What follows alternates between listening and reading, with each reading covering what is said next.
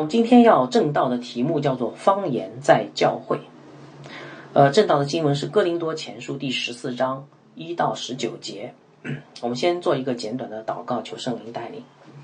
亲爱的主啊，求你的灵能够在我们当中，将你客观的启示用主观的方式光照出来，以至于我们可以运用在我们自己的处境当中。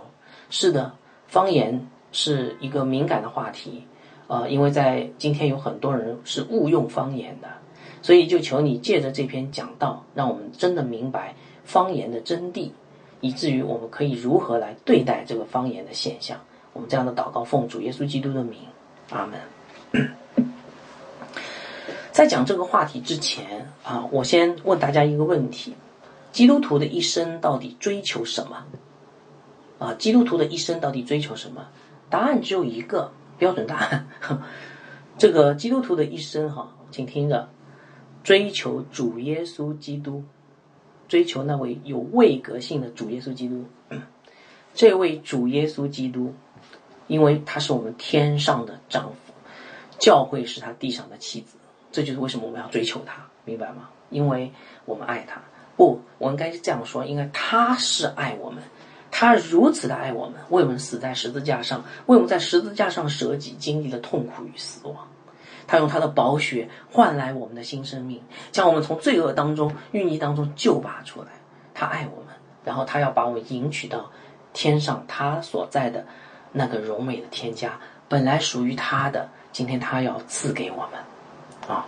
所以我们也爱他，对不对？这就是为什么我们要去追求主耶稣基督的原因。那怎么爱他呢？弟兄姐妹，我们要思想他，每天思想他，我们要常常纪念他，我们要渴慕他。没有他，我们觉得我们生活缺了，呃，缺了一大块，几乎是我们没有他，我们的生活就好像六神无主，有吗？没有他，我们眼睛昏花，无精打采，软弱不堪。这叫做渴慕他。离了他，我们的人生就没有意义。我们没有基督的日子，我们不能活。所以我们的一生，基督徒的一生是单单追求主耶稣基督的一生，这个就是标准答案。但是啊，主耶稣是我们追求的一生的追求，你同意吗？啊，也许我相信很多人都会同意，但是做不到啊。呃，今天我们看到这个世界上面很多的基督徒，并不是像我刚才所说的啊那样的美好。很多自称是基督徒的人却不追求基督，而追求这个世界，大家同意吗？啊，其实我跟大家说哈，一个人是不是追求基督啊，其实很容易看出来啊。比如说我以前在查经的时候问过大家一个，就是在很自然的情况下问过大家一个这样的问题，呃，我当时问的是你的一生最想要的是什么？那很多种答案哈，就是有的人说我嗯，我一生最想要的是平平安的生活。啊，他觉得他回答的很好，就是我也不求富足，我不求财富，我只是需要主给我平安就好了。然后有的人说，嗯，我要家庭幸福。然后有的人说，嗯，我要孩子成才长大。那有的人说啊，我要一个健康，对吧？啊，那么问题是，你们看这些答案啊，甚至还有一个近前的答案，就是我要这一辈子为基督啊做一些有意义的事情。有没有这样的人？在我们当中应该有的哈。好，问题是这些答案的这个答案是不是基督呢？你一听好像这个这个答案其实都不是基督，对不对？啊，弟兄姐妹，我们要的是基督的祝福，但不要基督。所以正确的答案是，如果呃基督徒的人生追求是什么？我们要的是基督。当然要基督，基督会赐给我们祝福，这是次要的，但是我们首先要的是基督。对不对？那刚才这些答案都是与基督沾边，但是却不是基督自己，明白了吧？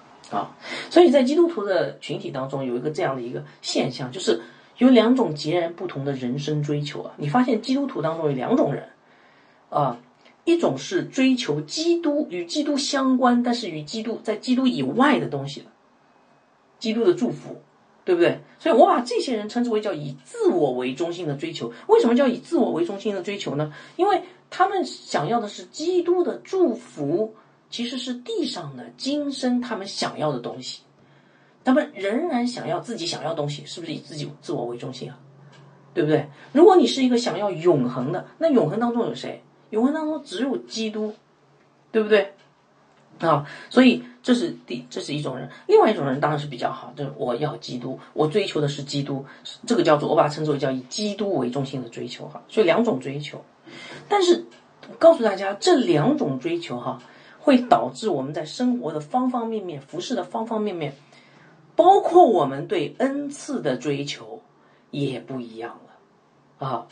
追求自己想要的今生的这个地上的人，他们比较就在恩赐方面，他们比较渴慕那些能够造就自己呃的恩赐，别人看得见能够凸显自己的恩赐，比如说说方言。而追求基督的人呢，他眼睛里只有基督，只有基督和基督的身体，所以他比较渴慕的恩赐是造就教会的恩赐，比如说做先知讲道，对吧？因为先知讲道就是造就教会，造就教会就是造就基督的身体嘛，就造就基督，就是呃那个追求基督，对不对啊？好，那么你说哪一种追求才是我们应该拥有的啊？到底是追求基督，还是追求呃那个造就教会的恩赐，还是追求造就自己的恩赐，还是我们两者都要有呢？我相信大家可能有答案哈、啊，但是别急，这个就是我们今天的经文要来讨论的问题。这段经文其实给了我们一个非常标准的答案，精准的答案哈，所以我盼望今天的讲道能够帮助你树立起一个正确的恩赐观，更好的去追求呃，追求那个更好的恩赐。好，首先呃，我给大家读一下这个今天的这个经文哈，好，我把 P P T 放到这个这一个经文的呃中心思想跟呃分段上面。呃，我先给大家读一下今天的这个经文，比较长哈，一共十九节，《哥林多前书》第十四章一到十九节。保罗说：“你们要追求爱，也要切慕属灵的恩赐，其中更要切呃羡慕的是做先知讲道。那说方言的原不是对人说，乃是对神说，因为没有人听出来。然而他在心灵里却是讲说各样的奥秘。但做先知讲道的是对人说，是要造就、安慰、劝勉人。”说方言的是造就自己，做先知讲道的乃是造就教会。我愿意你们都说方言，更愿意你们做先知讲道，因为说方言的若不翻出来使教会被造就，那做先知讲道的就比他强了。第六节，弟兄们，我到你们那里去，若只说方言，不用启示、知识、预言、教训，给你们讲解，我与你们有什么益处呢？就是那无声有有声无气的物，或箫或琴，若发出来的声音没有分别，怎能知道所吹所弹的是什么呢？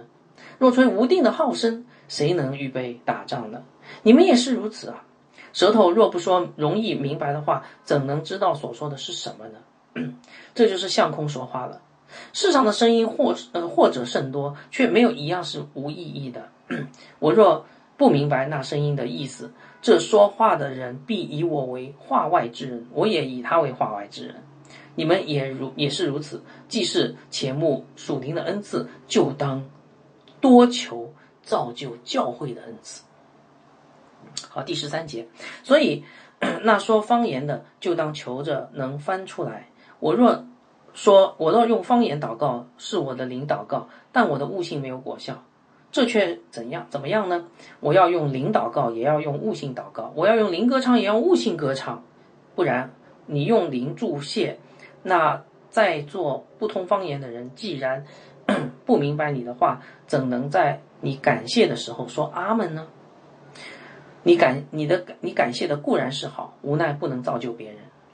我感谢神，我说方言比你们众人还多，但在教会里，宁可用悟性说五句造就人的话，强如说万句方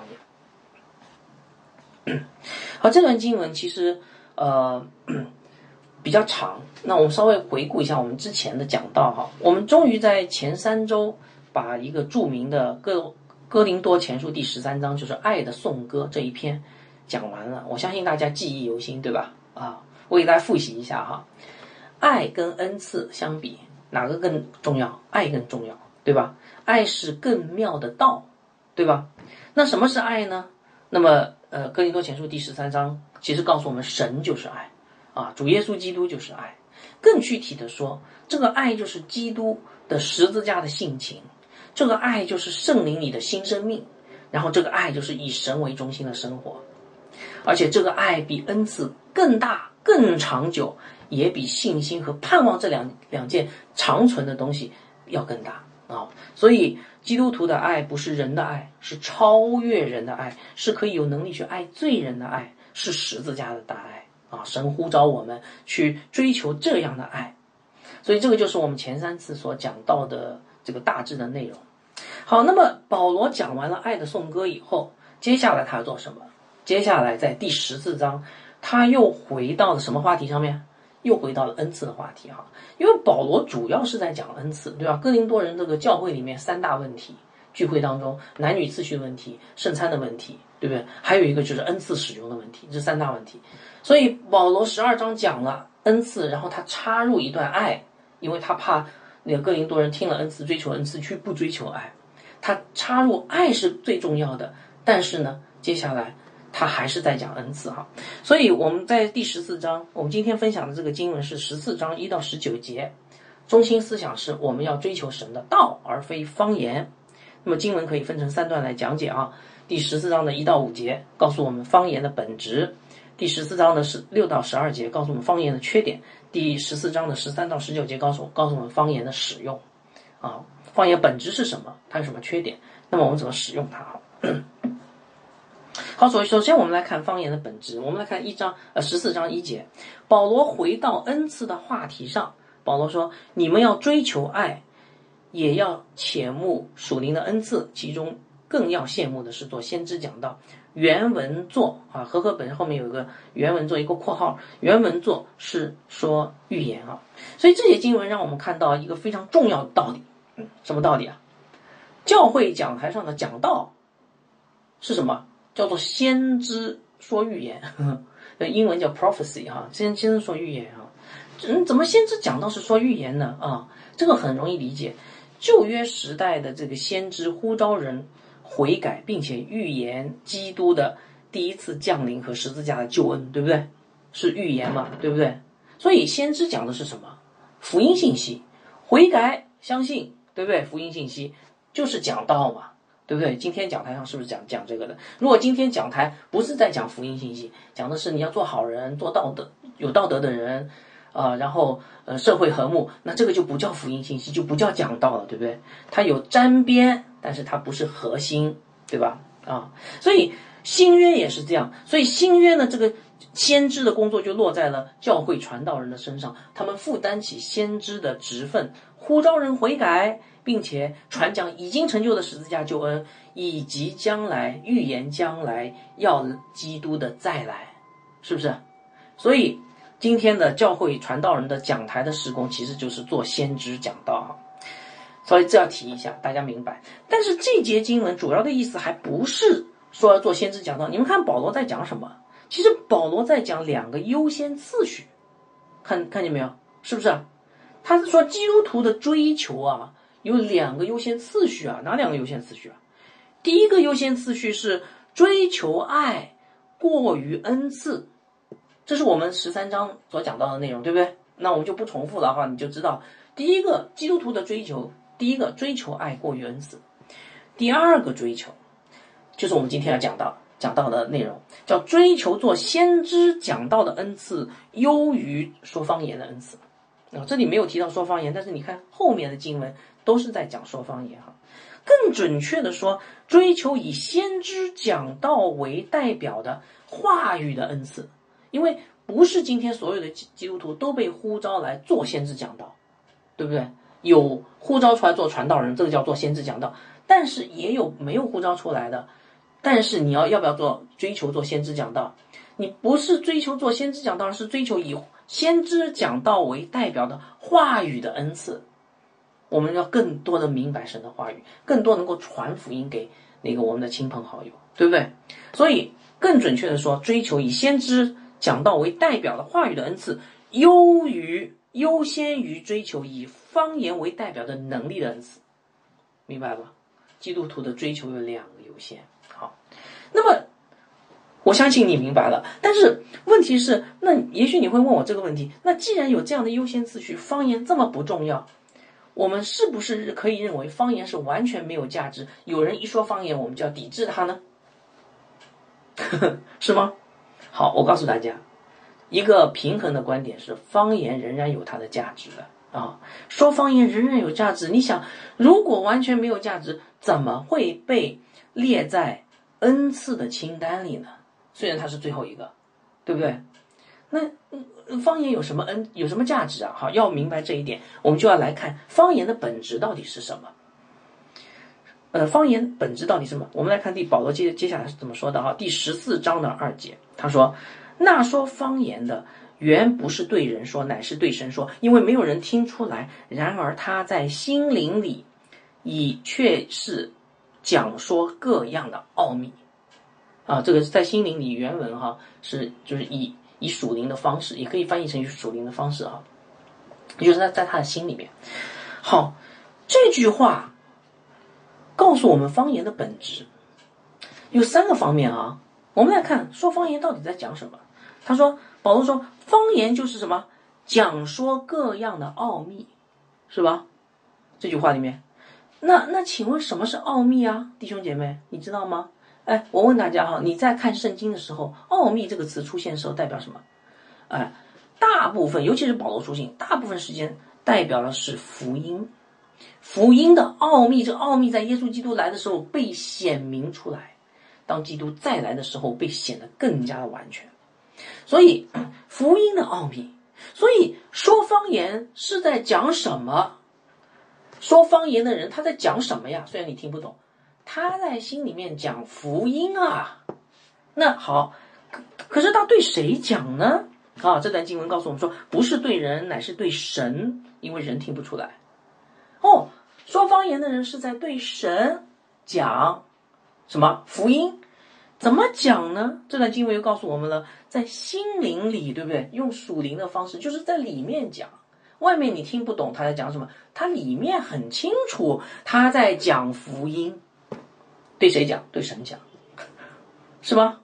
啊、呃，所以也可以说，在圣灵在他里面 ，in the spirit， 圣灵在他里面感动他。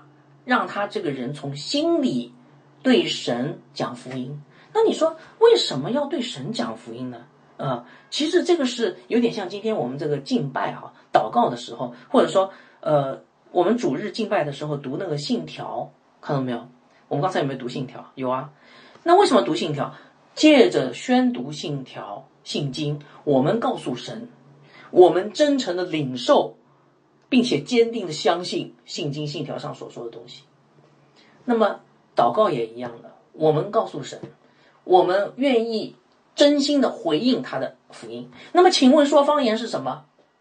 说方言就是我们在我们的里面被圣灵完全掌管的情况下，我们不是靠我们的理性，乃是靠圣灵的大能，把福音的奥秘讲给神听。表面说什么不重要，重要的是我们的心里面把福音的奥秘讲给神听。为什么？以此表达我们真心的领受了福音，我们感谢基督，我们坚定的相信耶稣基督是我们的救主。那这就叫做做说方言的真实的意义。如果今天只是操练嘴皮子说一些乱七八糟的话，心里面却不明白福音，却不在说那个乱七八糟话的时候，听不懂话的时候，却心里面却没有在讲福音的话，你认为这是方言吗？所以说方言应该是一个极其特殊的恩赐，同意吗？啊、呃，如果你呃那个在国外待过，我觉得你应该就会同意哈。我我我请大家想一个问题哈，在什么情况下你会用平时不用的语言，方言嘛，平时不用的语言来对神说话？应该蛮少的啊！我给大家举个例子，我自己在呃国外的神学院读书的啊。那么读书的时候呢，有一件我非常不愿意做的事情，什么事情呢？就是跟国外的同学一起祷告。你要知道，这个祷告这个事情啊，是从心里发出的，对不对？你你祷告，你跟神在祷告，你一定是从内心最深处，然后一般不会说谎的，就是你会从内心最深处的去发出跟神的交通，而且是真心的。好了，现在用要用英语祷告，这个麻烦就很大。我发现好吃力啊！为什么好吃力？我我祷我我的母语不是英文啊，是中文啊，所以我内心我所使用的语言不是英文，是中文，对不对？可是我要讲出来是英文，请问怎么办？我必须通过脑子啊，我讲一句，我脑子去翻译一句，然后把它讲出来，所以用英文祷告，明白吗？啊，说方言，所以你看，想想看，用不是平常所说的语言是很吃力的，对不对？更别说祷告了啊！所以我发现，其实说方言就是用平时不用的语言向神说话啊，除非我觉得，除非圣灵有非常特殊的恩赐，否则你怎么说得出来啊？所以这是一个非常独特的恩赐，嗯、呃，不太可能是大多数人都拥有的恩赐。今天我们不否认有人有方言，也许有方言，可是不是啊、呃，像大家所看到的，呃，在灵恩教会所有人都会说方言。我觉得那个方言不是真实的，对不对？不信你去问问看啊！我自己在灵恩派教会待过，我自己知道，在我操练方言的时候，我是不明白福音的。好，现在我们明白了方言的本质，我们就很很自然的能够看到方言和做先知讲道是一个完全两个不同的恩赐，大家同意吗？我把它称之为叫鲜明的对比。我们来看第十四章的三节哈，但做先知讲道的时候是对人说，要造就、安慰、劝勉的人啊。所以你看这两两个恩赐哈，他的说话对象是不一样的。说方言对象是神，谁？神。做先知讲道的对象是谁？人啊。那么对神对人为什么要说呢？保罗继续说了，这两种恩赐的目的也不一样。第十四章的四节，说方言是造就自己，说做先知讲道是乃是造就教会。哎，目对象也不一样，目的也不一样，对不对啊？那我问大家一个问题哦，呃，神赐给我们属灵恩赐的目的是什么？我问大家，神赐给我们属灵恩赐的目的是什么？我们在讲第十二章的时候曾经讲过这个问题的。答案是神赐下恩赐干嘛的？造就教会用的，对不对？所以做先知讲道就排在第一位，因为他是直接造造就教会啊，他用神的道直接造就教会，对不对？那有人说，那为什么说方言也是恩赐呢？而且排在最后呢？不造就自己吗？哎，别忘了这个自己也是教会的一部分，所以说方言也造就教会，但是他非常局限，他只造就那一个人。所以它也算是恩赐，但是它非常的小。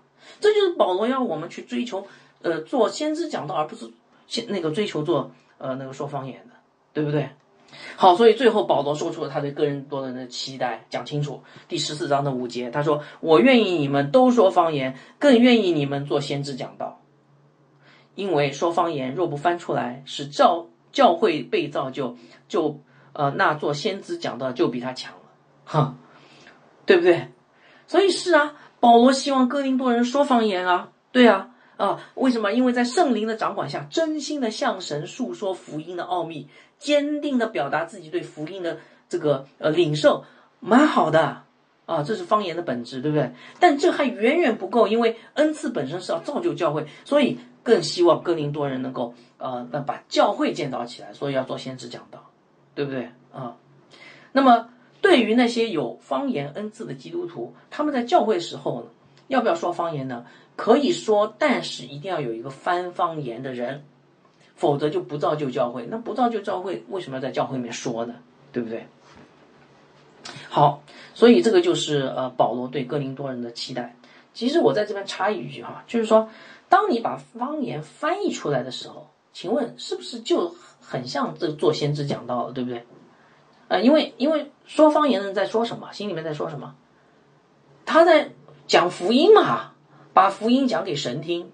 那那翻译出来的人应该翻什么？一定翻出来是一个福音信息，是吧？对不对？那不是做先知讲道吗 ？OK， 好，等会儿还会继续讲到这一点啊。所以，亲爱的弟兄姐妹，你们看到神在属灵恩赐的使用方面的心意没有？你们看到没有？请问？问大家一个问题，神更关心的是造教会得造就还是个人得造就？神更关心的是教会得造就还是个人得造就？答案是教会。哎呀，不是个人吗？不是，为什么？因为教会是基督的身体，你是基督身体的一小部分，所以神要造就的是基督的教会，神要荣耀基督，所以他要从大局来看，他造就整个教会，不只是你一个人啊，对不对？是吧？啊，神赐下恩赐的目的不是要让你一个人得荣耀啊，而是要让整个的基督的身体得荣耀，就是让基督得荣耀。所以我们不可以呃为了自己个人的利益而牺牲教会利益，大家同意吗？一个合格的传道人必须先考虑教会的利益，然后才考虑个体基督徒的利益，这是一般传道人都应该这样做的，最后才考虑他自己的利益，对不对啊、哦？所以既然如此，请问我们应该追求怎样的恩赐？追求造就自己的恩赐呢，还是追求造就教会的恩赐啊？啊，你现在知道了，应该追求造就教会的恩赐，而不是造就自己的恩赐。那我们到底应该做追求做先知讲道呢，还是追求说方言呢？很明白了，做先知讲道不是做说方言，对不对啊？所以你看，这个是个优先次序。那在这一点上，我我就想到了我们的主耶稣基督。真的，你凡事不明白，你去看主耶稣是怎么样给我们做榜样。主耶稣为我们做的一个这个优先次序的榜样非常清楚。请问耶稣基督先考虑他的利益，还是先考虑教会的利益？想过没有？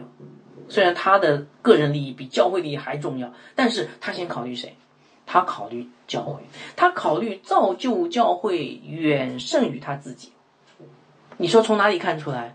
十字架呀，弟兄姐妹，我们去瞻仰那个十字架的时候，你没有看到吗？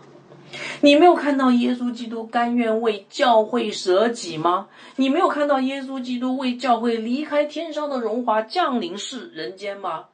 你没有看到耶稣基督在世上为教会忍受苦难吗？为他的门徒忍受苦难吗？你没有看见最后耶稣基督在十字架上架上为教会的缘故牺牲了自己的生命吗？他看重什么？教会，他爱教会，超过他自己的生命啊。然后他又用他的道，把教会洗净，成为圣洁，可以献给自己，做一个荣耀的教会。所以，亲爱的弟兄姐妹，如果我们今天要效法基督，使用恩赐，请问怎么使用？要使用那造就教会的恩赐，凡事要优先考虑教会的利益，对吗？好，这是第一部分，呃，方言的本质。接下来我们来看看方言的缺点啊，呃，方言的目的是造就自己，而不是造就教会。于是，在教会里面说方言就会带来三个问题啊。这个方言是造就自己，不是造就教会，就会带来三个问题啊。你在聚会当中说方言会有三个问题，哪三个问题呢？第一，浪费光阴；第二，软弱无能；第三，被人误解。首先我来讲分分享分享一下哈。首先是浪费光阴，我们来看第十四章六节，保罗说：“弟兄们，我到你们那里去，若只说方言，不用启示或知识或预言或教训给你们讲解，我与你们有什么益处呢？”啊，保罗让哥林多人去回想一下，这个哥林多教会是怎么被建立的，他是怎么传福音给他们的，对不对？保罗说：“哦，我我不是用方言啊，我用什么？”我是做先知讲道啊。保罗在这儿一连用了四个词汇，对不对？启示、知识、预言、教训，意思是我用丰丰富富的方法和内容来给你们讲神的话，用这种丰丰富富的先知讲道来造就教会，你们看见了没有？是不是啊？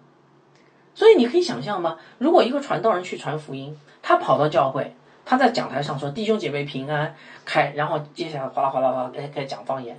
我听一个小时以后，我不知道他在讲什么。他然后他会说：“那我们一起祷告吧。”我也不知道他要祷告什么，对不对？那怎么得造就呢？请问我这样去教会是不是浪费时间啊？对吧？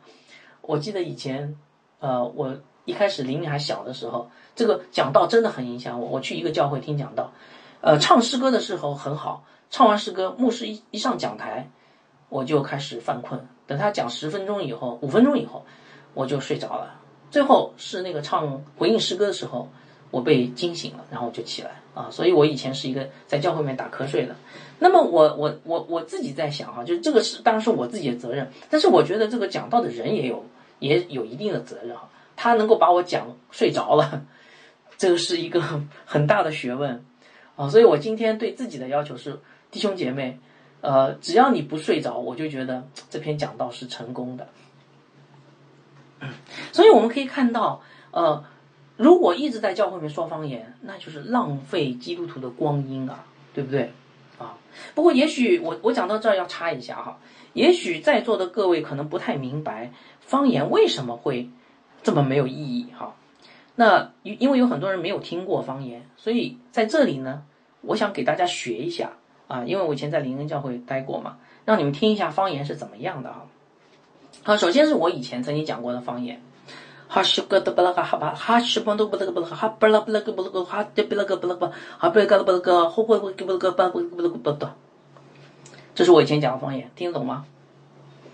有谁能翻译出来？好，还有一种方言是我以前记得呃经常听到呃那个我们教会里面有一个有几个姐妹是这样讲方言的，我给大家学一下。哒哒哒哒哒哒哒哒哒哒哒哒哒哒哒哒哒哒哒哒哒哒。哒哒哒哒哒，还有一种方言，我觉得有点呃不能接受哈，我也给大家学一下。这是在另外的在一次方言的特会上听到的啊，喵喵喵喵啊，当然也有狗叫跟羊叫哈。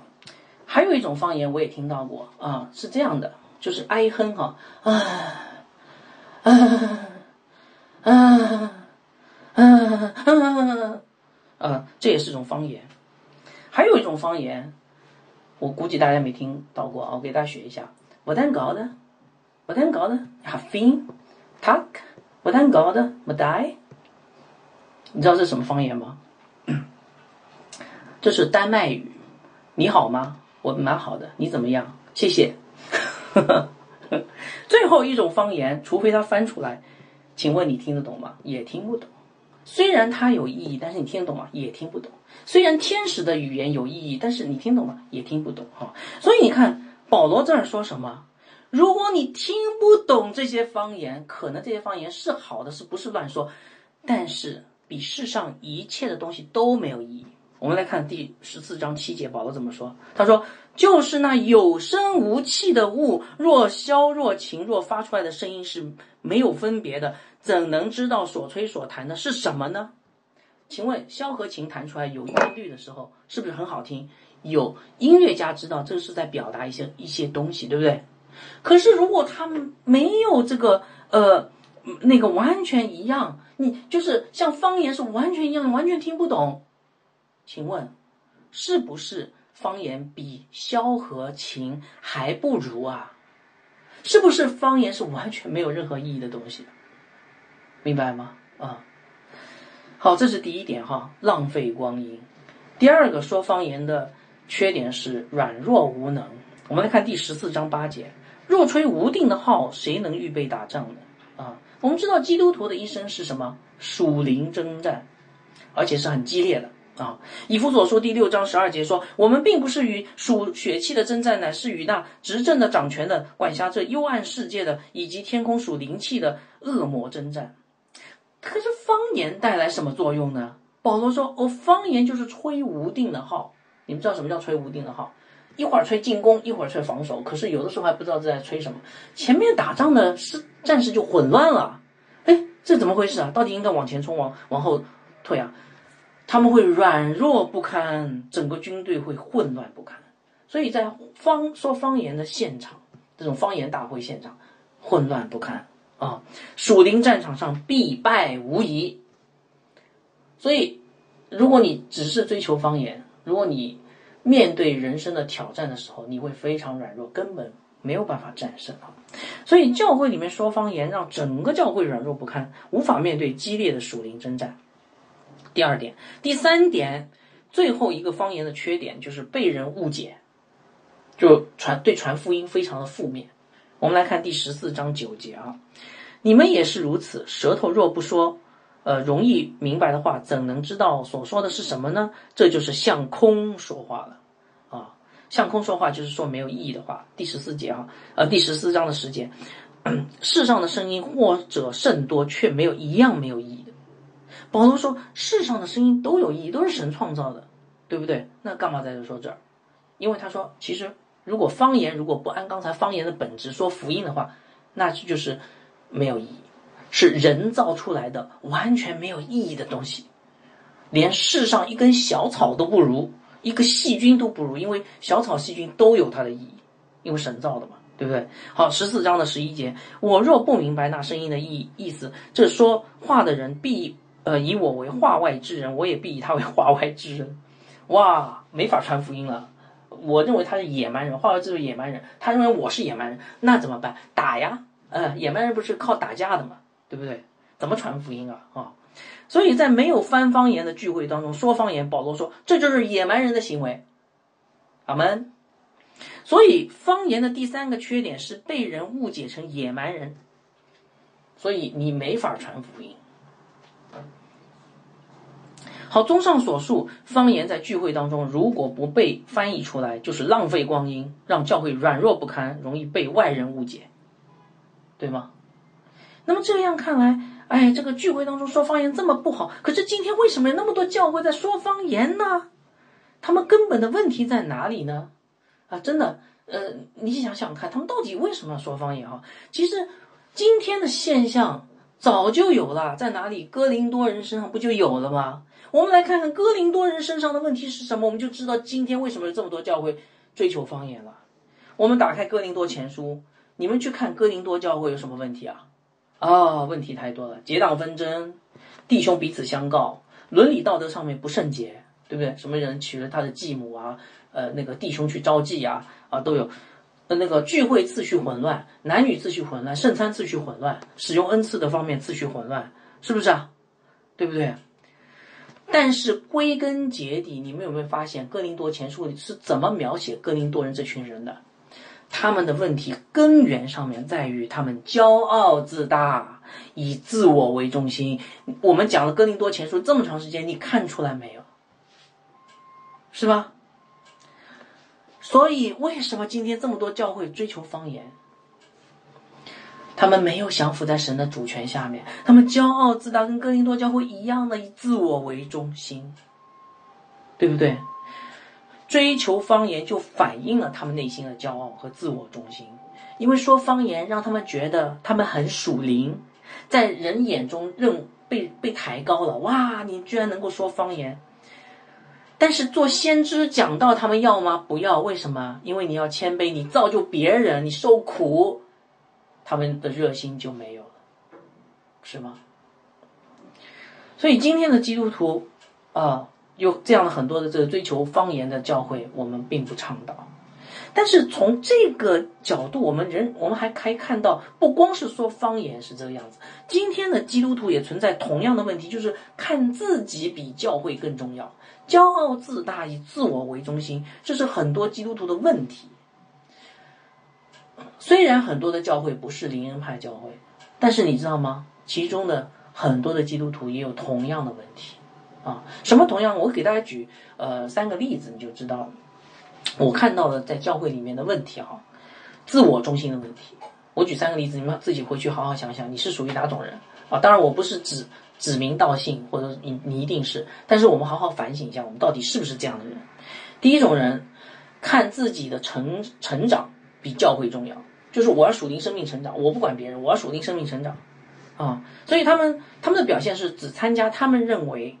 呃，有好处，对他们有好处的教会活动，却不真诚的委身于教会。他们是采购教会的服务，但是没有顺服教会的权柄。你明白这两者之间区别吗？采购教会的服务和顺服教会的权柄啊。所以当外面有什么课很好，哎，听说有一课很好啊，啊，他们就会头也不顾的，也不会顾教会的反对，他一定会去参加那个课程的。你是这样的人吗？啊、嗯，你跟传道人谈过了啊？哎，那个这个课好吗？传道可能跟你说，嗯，这个不太好，或者说这个可能没有什么意义，但是你仍然要去参加，因为你觉得那个对你有好处，对不对？所以你看自己的成长比教会更重要，第一种人。第二种人，你看自己的亲友比教会弟兄姐妹更重要，是不是？我们我们很很鼓励大家把弟兄姐妹亲友能够带到教会，非常好，传福音很好。可是你会发现在小组团契当中，就是这些弟兄姐妹会更照顾他的亲友，呃，但是对其他的弟兄姐妹的冷淡，有没有这种可能性？有啊，对不对？啊、嗯，甚至在产生矛盾的时候，偏向于自己的亲友这一边，可是他的亲友可能还没有真正信主啊啊、嗯！我问大家，谁是你天上的亲友啊？是你肉身的亲友，还是教会的弟兄姐妹啊？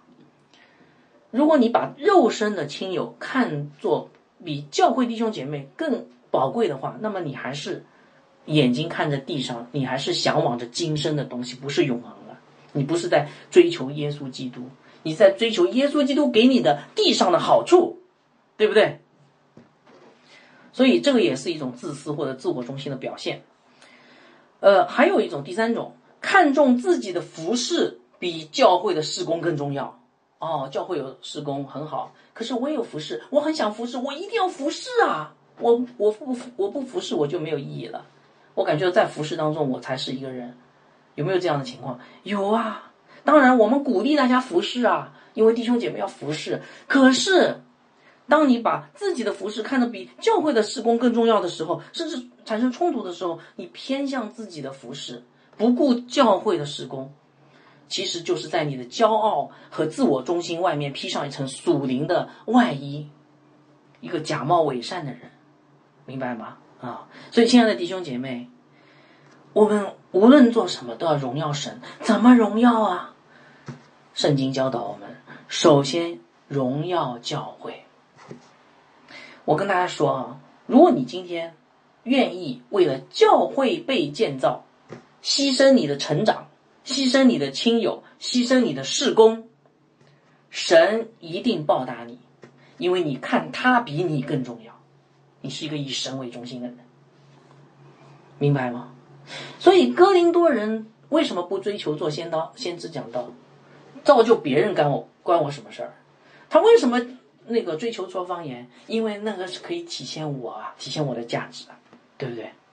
所以最后保罗在十四章十二节，他语重心长的跟对哥林多人说，他说：“你们也是如此，即使且慕属灵的恩赐，就当多求多得造就教会的恩赐啊啊！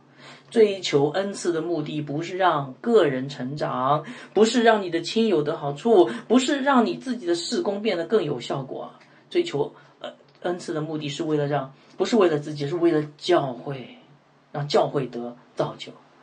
因为当教会得造就的时候，基督就被荣耀了，明白吗？所以，亲爱的弟兄姐妹，我们当反思：我们是一个以自我为中心的人吗？我们追求的恩赐是造就教会的呢，还是造就我自己的呢？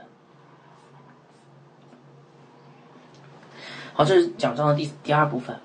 第三部分，方言的使用哈，我们讲了讲呃方言的这个本质和方言的缺点，最后我们一起来讲讲方言的使用，在教会当中应该如何使用方言呢？哼，那么接下来的经文十四章十三到十九节，让我们看到有三条使用原则啊。如果你想使用方言的话，请记下这三条使用原则哈。第一条原则，翻方言原则，我们来看第十四章十十三节，所以那说方言的就当求着能翻出来。呃，其实这个话其实前面有讲过，在十四章的五节啊有讲，你们看十四章五节啊，说方言呢若不翻出来，使教会得造就，呃，那做先知讲道就比他强了。也就是说，在聚会当中，只要呃只有把方言翻出来，才能造就教会。所以说方言可以吗？可以，但是你必须找一个人把它翻出来啊。那我随便找个人把它翻出来可以吗？可以，可是他翻的是福音吗？因为说方言就是你在你的心里面说出来是福音的信息。如果你翻出来结果是跟福音有违的，那一定不是方言，也许是魔鬼的语言。好，好，所以翻方言的人应该翻出来的方言就是基督的福音。那么问题来了哈，那么既然做先知讲道讲的就是基督的福音，那么翻方言当然也有一个好处，就别人会发现说，哇，原来神也在他的心里面啊，让他能够被圣灵感动，讲出基督的福音来，也也很好，对不对？所以呢，如果能够翻出来的方言，我们是不是可以说跟做先知讲道非常的类似啊？因为都是在讲神的话语在教造就教会嘛，对不对？好，所以第一个，如果你真的一定要翻方言的话，啊，一定要说方言的话，你得一定翻出来，而且翻译出来一定是基督的福音。第二条原则，全人的敬拜。我来看第接下来两节经文哈，十四章十四到十五节。我若用方言祷告，用我的灵祷告，是，但我的悟性没有果效，这却怎么样呢？我要用灵祷告，也要用悟性祷告；我要灵歌唱，也要用悟性歌唱。这里提到祷告，对吧？还有呢，歌唱什么意思？祷告、歌唱，包括后面那节经文的祝谢、感谢，都是敬拜，对不对？是吧？啊、哦，所以这些经文指的是什么？是敬拜。说方言用的是我们的心与神敬拜，敬拜神，对不对？但是保罗说这个够吗？还不够，还不够，还要用什么悟性？那么什么叫悟性呢？悟性其实就是人的理性哈。人的理性就是翻译的问题，悟性就是人的理性头脑啊，也就是说人我们今天要用我们的心和我们的头脑理性来与神相交，来敬拜神，这叫做全人的敬拜，明白了吧？啊，所以这节经文你要说方言的原则在教会里面就叫做全人敬拜。那么请问大家，全人的敬拜是怎么样的？怎么样又用心又用理性来敬拜呢？你仔细想想看啊，就是一边用你的心，用你的心灵和诚实，用你的心对神说话，对不对？这个是说方言的原则。 OK， 很好。所以弟兄姐妹，在你敬拜的时候有没有用你的心对神说话？有吗？有的话你就掌握了说方言的本质了，对不对？那么还有一点，那怎么用我的悟性呢？怎么用我的理性呢？怎么用我的悟性啊？我们知道语言是人的理性的一部分，对不对？理性包括我们能够传达出来语言，用悟性就是我们用头脑去思想神，去思考神，同时我们又能够明白的语言把它表达出来，往往是我们平时我们说的语言。所以一个全人的敬拜应该是他内心在述说神的恩典，神的这个福音的奥秘，同时他用头脑和他正常的语言表达出来，这个叫做就全人的敬拜，明白吧？啊，所以在全人的敬拜当中，虽然嘴上说的仍然是正常的语言，但是说方言的原则他早就已经在他的心里面，因为他在心里面用真诚、真实、呃心灵和诚实、灵和真理在敬拜神，啊，这是第二点，啊，所以我们今天非常鼓励弟兄姐妹来到教会敬拜的时候，不要只用你的悟性，然后一点情感都没有，一点内心的感动都没有，也不要只有内心的感动。也没有任何的理理性和说出来的语言，你说我心里面感那个敬拜神就好了，没有。我们真正的敬拜叫全人的敬拜，心里面敬拜神，同时我们在表面上，我们在嘴巴上还要说出来的，明白了吧？啊，这样才能够带来教会的合一。我们来看第十四章的十六到十七节，不然你们用灵祝谢，祝谢就感恩感谢，那在座不通方言的人既然不明白你的话，怎能在你感谢的时候说阿们呢？你感谢的固然好，无奈不能造就别人。这句话什么意思啊，弟兄姐妹？在教会的敬拜，我告诉大家，这句话给了我们一个非常重要的一个敬拜的场景，对不对？在初代教会是怎么样子敬拜的？有个人在台前敬拜、祷告，接下来其他人安静的在边上怎么样听着，听完以后认同说阿们，是不是啊？所以是一个什么样的场景啊？有个人在那里祷告，往往是牧师或传道，对不对？管会堂的。然后呢，接下来会众说阿们，敬拜阿们，祷告阿们啊、哦，非常非常的有次序。这个就跟今天比较流行的一种祷告方式不一样啊。有一种流行的祷告方式说，弟兄姐妹，我们一起开声吧。然后你就听到下面叽里咕噜叽里咕噜，有的人说话特别响，有的人说话特别慢，有的人说话特别快，但是他们到底在祷告什么哈？如果他们祷告的事情都一样啊，太伟大了，合一的祷告。但如果他们祷告的事情是乱七八糟的，太糟糕了，根本不合一的祷告，不符合圣经的，明白吗？祷告是同心合一的祷告，阿们的祷告啊。所以请问说方言做得到这一点吗？做不到。因为人家都不知道你在讲什么，他们怎么说阿门呢？啊，所以这就是那个第二条哈，全人的敬拜要用悟性和那个灵性。第三条说方言的原则，我们讲了两两两条对吧？第一条是什么？翻方言原则。第二条呢，全人的敬拜。第三条说方言的原则，也是五个字，叫做最好不要用。十四到十四章的十八到十九节，保罗说：“我感谢神，我说方言比你们众人还多，但是在教会中，宁可说悟性，宁可用悟性说五句教导人的话，强如说万句方言。”哎，这个五句跟万句啊，差别也太大了，这强烈的对比，对不对？所以保罗的意思是不是很清楚啊？在教会聚会的时候，他说方言吗？他不说方言，对不对？他不说方言，他宁可说五句造就人的话，都不说，呃，不说一句方言。保罗，保罗说他私下里面他是个说方言的人，他比众人说方言还多，为什么？因为保罗私下与神建立一个非常亲密的相交，他私下里面用他的灵在真实的敬拜神啊，对不对啊？所以他说他说方言比众人还多，可是当他来到教会的时候，他做什么？他不讲方言了，他做先知讲道，因为他爱教会，他爱耶稣基督。今天你是这样的吗？你在家里呃，真的敬拜神吗？你的生活真的敬拜神吗？如果不敬拜，为什么来教会说方言呢？好，所以整段的经文告诉我们什么啊？这整段的经文告诉我们，做先知讲道，即话语的恩赐，才是我们应当追求的。说方言的恩赐是恩赐，是但是是造就自己的恩赐，是最小的恩赐，是私下里使用的恩赐，不造就教会。也不建议在教会聚会的时候使用，这是神的话语。我们不管有多少教会违背神的话语，他们顽梗悖逆不悔改，但是求神帮助他们。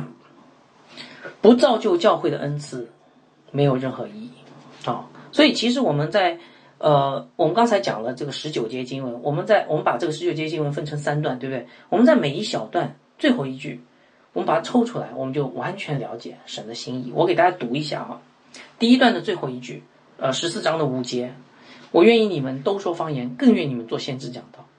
第二段的最后一句，十二章呃十四章十二节，嗯、呃，既是且慕属灵的恩赐，就当求多得造就教会的恩赐。第三段的最后一句，十四章十九节，但在教会里，宁可用悟性说五句教导人的话，强如说万句方言。你把这三句话放在一块儿，请问保罗在讲什么？不要追求方言，追求做，追求神的话语。这就是这篇讲道要告诉我们的。你知道吗，弟兄姐妹？我们的主耶稣基督，他一生中我都没听过他说一次方言，是吗？但是他总在做的是什么？先知讲道。他他的话语是我们生命的粮，他的话语充满了整个四福音书，他的话语充满了整本圣经。今天他的话语要充满你这个人。他耶稣基督是道成肉身的道，他为我们留下了道成文字的道，圣经。所以这就为什么我们要做先知讲道，我们要用悟性来明白圣经的真理。同时呢，说方言的本质是要的，我们要用我们的心来与神相交，明白吗？啊、嗯！而且我们要在教会里用神的话语彼此建造。所以亲爱的弟兄姐妹，我们的主既然为我们做了这样的榜样，我们还有什么理由顽梗悖逆，走我们自己的做我们自己的那一套，以为我们自己的那一套好像很属灵，不是这样的。所以盼望弟兄姐妹追求做先知讲道，追求话语的恩赐，追求让教会得荣耀的恩赐，而不是让你得荣耀的恩赐。这样神必报答你，把他的荣耀赐给你。我们做个祷告结束。亲爱的天父啊，啊，今天的教会，很多教会真的是走偏，祈求你保守他们，保守那里的弟兄姐妹，让他们能够看见，其实你的话语何等的清晰，你告诉我们什么是说方言，你让我们是真实的敬拜，你让我们用我们的生命去，我们的心去说出福音的道理，福音的奥秘，帮助我们，让你的福音能够充满我们，以至于我们可以活出基督的福音来。祷告奉主的名，阿们。